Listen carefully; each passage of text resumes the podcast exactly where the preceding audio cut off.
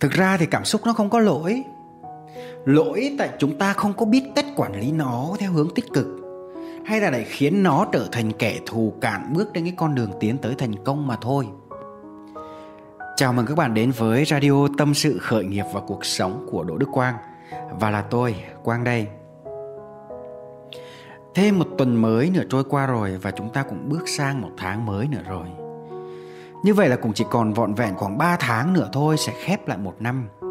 3 tháng để chúng ta tăng tốc làm việc, Phấn đấu hết mình để hoàn thành những cái mục tiêu mà mình đã đề ra.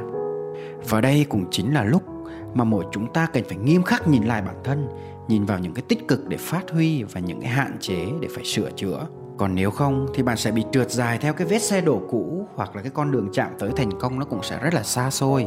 Tôi còn nhớ như in cái lúc mà tôi còn đi làm công sở cứ mỗi đầu tuần là nghe các ông bạn đồng nghiệp ca thán.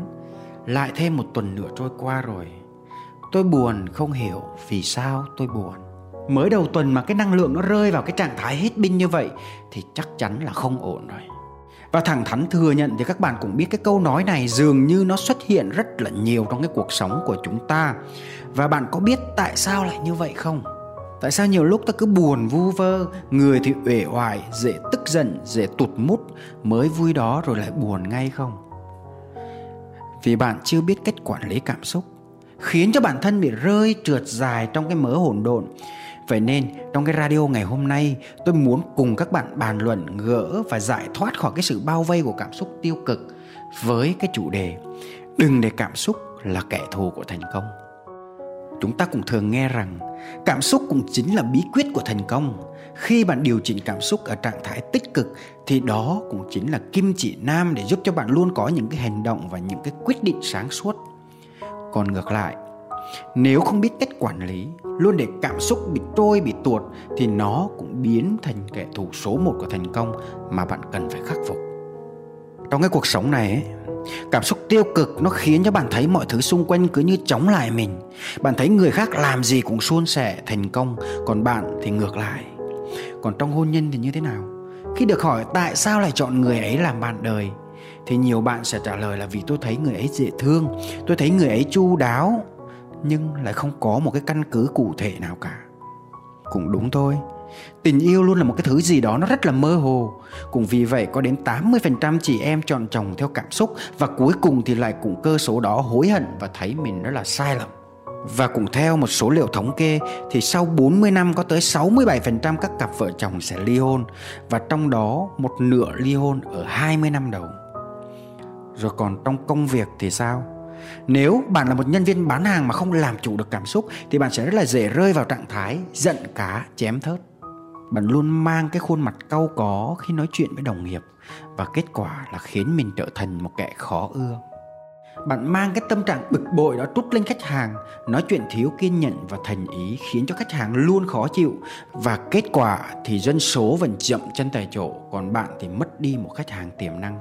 Rồi khi hàng hóa bán chạy, bạn thấy rất là vui vẻ, tự tin và làm việc không ngừng nghỉ còn nếu chẳng may mà bán ế Sale mà bị từ chối nhiều là nhanh chóng thấy nản lòng Đánh mất cái năng lượng và tinh thần một cách thảm hại Còn trong giao tiếp nếu mà được khen, được khích lệ thì phấn khởi, bắt tay ngay vào hành động. Còn nếu không may mà bị phê phán, nhận xét tiêu cực hay là góp ý thì ngay lập tức mất luôn động lực để phấn đấu, buồn phiền cho dù cái lời góp ý đó có tốt cho chính bản thân bạn.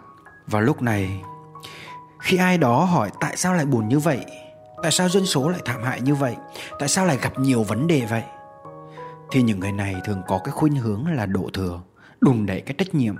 Tại vì người này làm cho tôi bị tụt cảm xúc. Tại vì khách hàng như thế này, thế nọ. Tại đợt này không có gặp may mắn. Tại sếp quá khắt khe và không hiểu nhân viên. Vậy bạn cho rằng những người thành công là những người luôn may mắn. Có phải họ làm cái gì họ cũng thuận buồm xuôi gió không? Có phải họ không bao giờ gặp những cái khó khăn hay là họ luôn có trời đất phù hộ? Không phải như vậy đâu. Họ cũng là con người. Họ cũng có 24 giờ mỗi ngày như bạn. Họ cũng có gia đình, có bạn bè, có công việc, có hỉ nộ ái ố.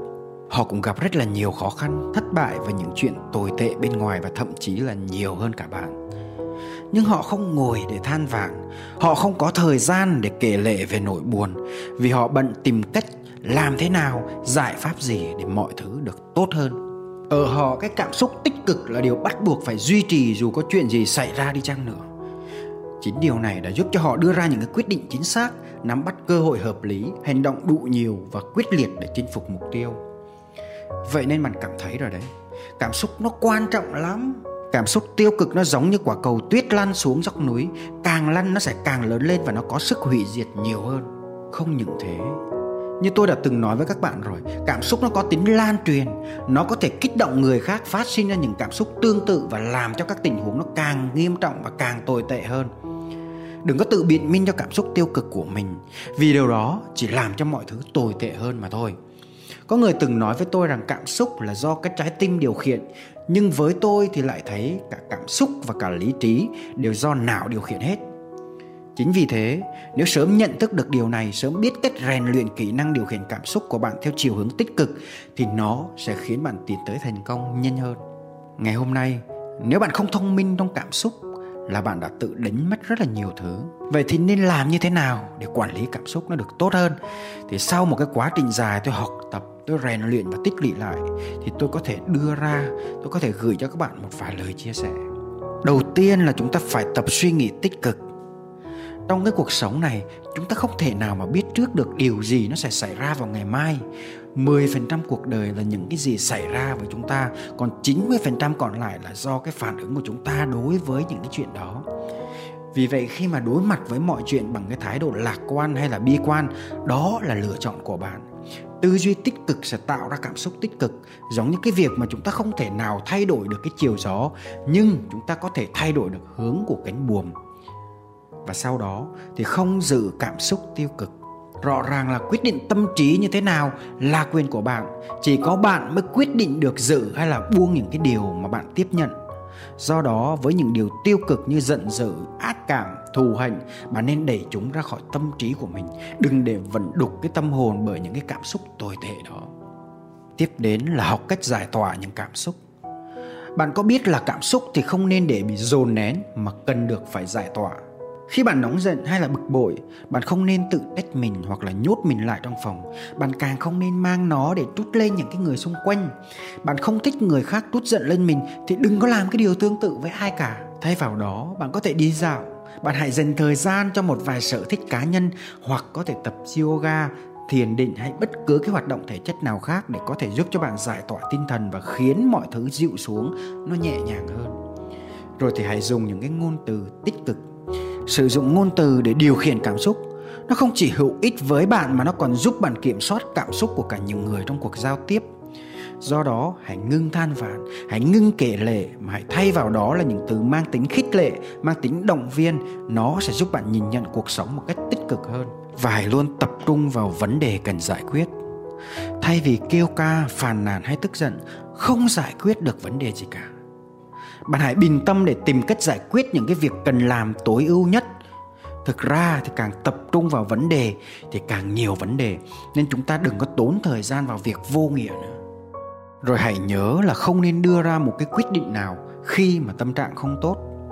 Khi mà bạn bực mình hay là bạn đang buồn phiền thì tốt hơn là không nên nói, viết hay là đưa ra quyết định gì cả bởi có thể những cái hành động cảm tính của bạn sẽ làm tổn thương cho người khác và thậm chí là phá hỏng cả sự nghiệp của bạn. Vậy nên hãy điều chỉnh cái cảm xúc trước rồi mới giải quyết tiếp cái công việc. Bạn có thể tìm một nơi để mình giải tỏa, để mình viết ra những cái điều tốt đẹp và đánh giá, nhìn nhận mọi thứ một cách khách quan nhất. Bên cạnh đó thì hãy luôn bình tĩnh trong mọi tình huống. Dù là bất cứ cái vấn đề gì xảy ra thì bạn cũng phải cân nhắc thật là kỹ hãy chậm lại một nhịp cũng được để bản thân mình đủ tỉnh táo để nhìn nhận nó một cách toàn diện nhất. Đừng bao giờ phản ứng ngay lập tức, đừng chỉ nghe, nhìn mọi thứ theo một hướng để rồi bạn chỉ thấy những cái sai lầm của người khác mà không nhận ra những cái hạn chế của chính mình. Chẳng hạn như bạn nghe anh a nói rằng b đang nói xấu mình về cấp trên. Thế rồi bạn chưa hỏi B cụ thể như thế nào, Bạn đã trút giận xối xả lên B. Trong khi đó, B là người luôn giúp đỡ bạn hết mình, Càng không có cái tính nhiều chuyện. Còn A thì mới là người hay đi cà khịa Và cố tình chia rẽ. Kết quả thì chính bạn lại mất đi một người đồng nghiệp tốt Và trở thành một con rối trong mắt người khác, Cũng như những cái thứ cảm xúc tiêu cực của chính bạn.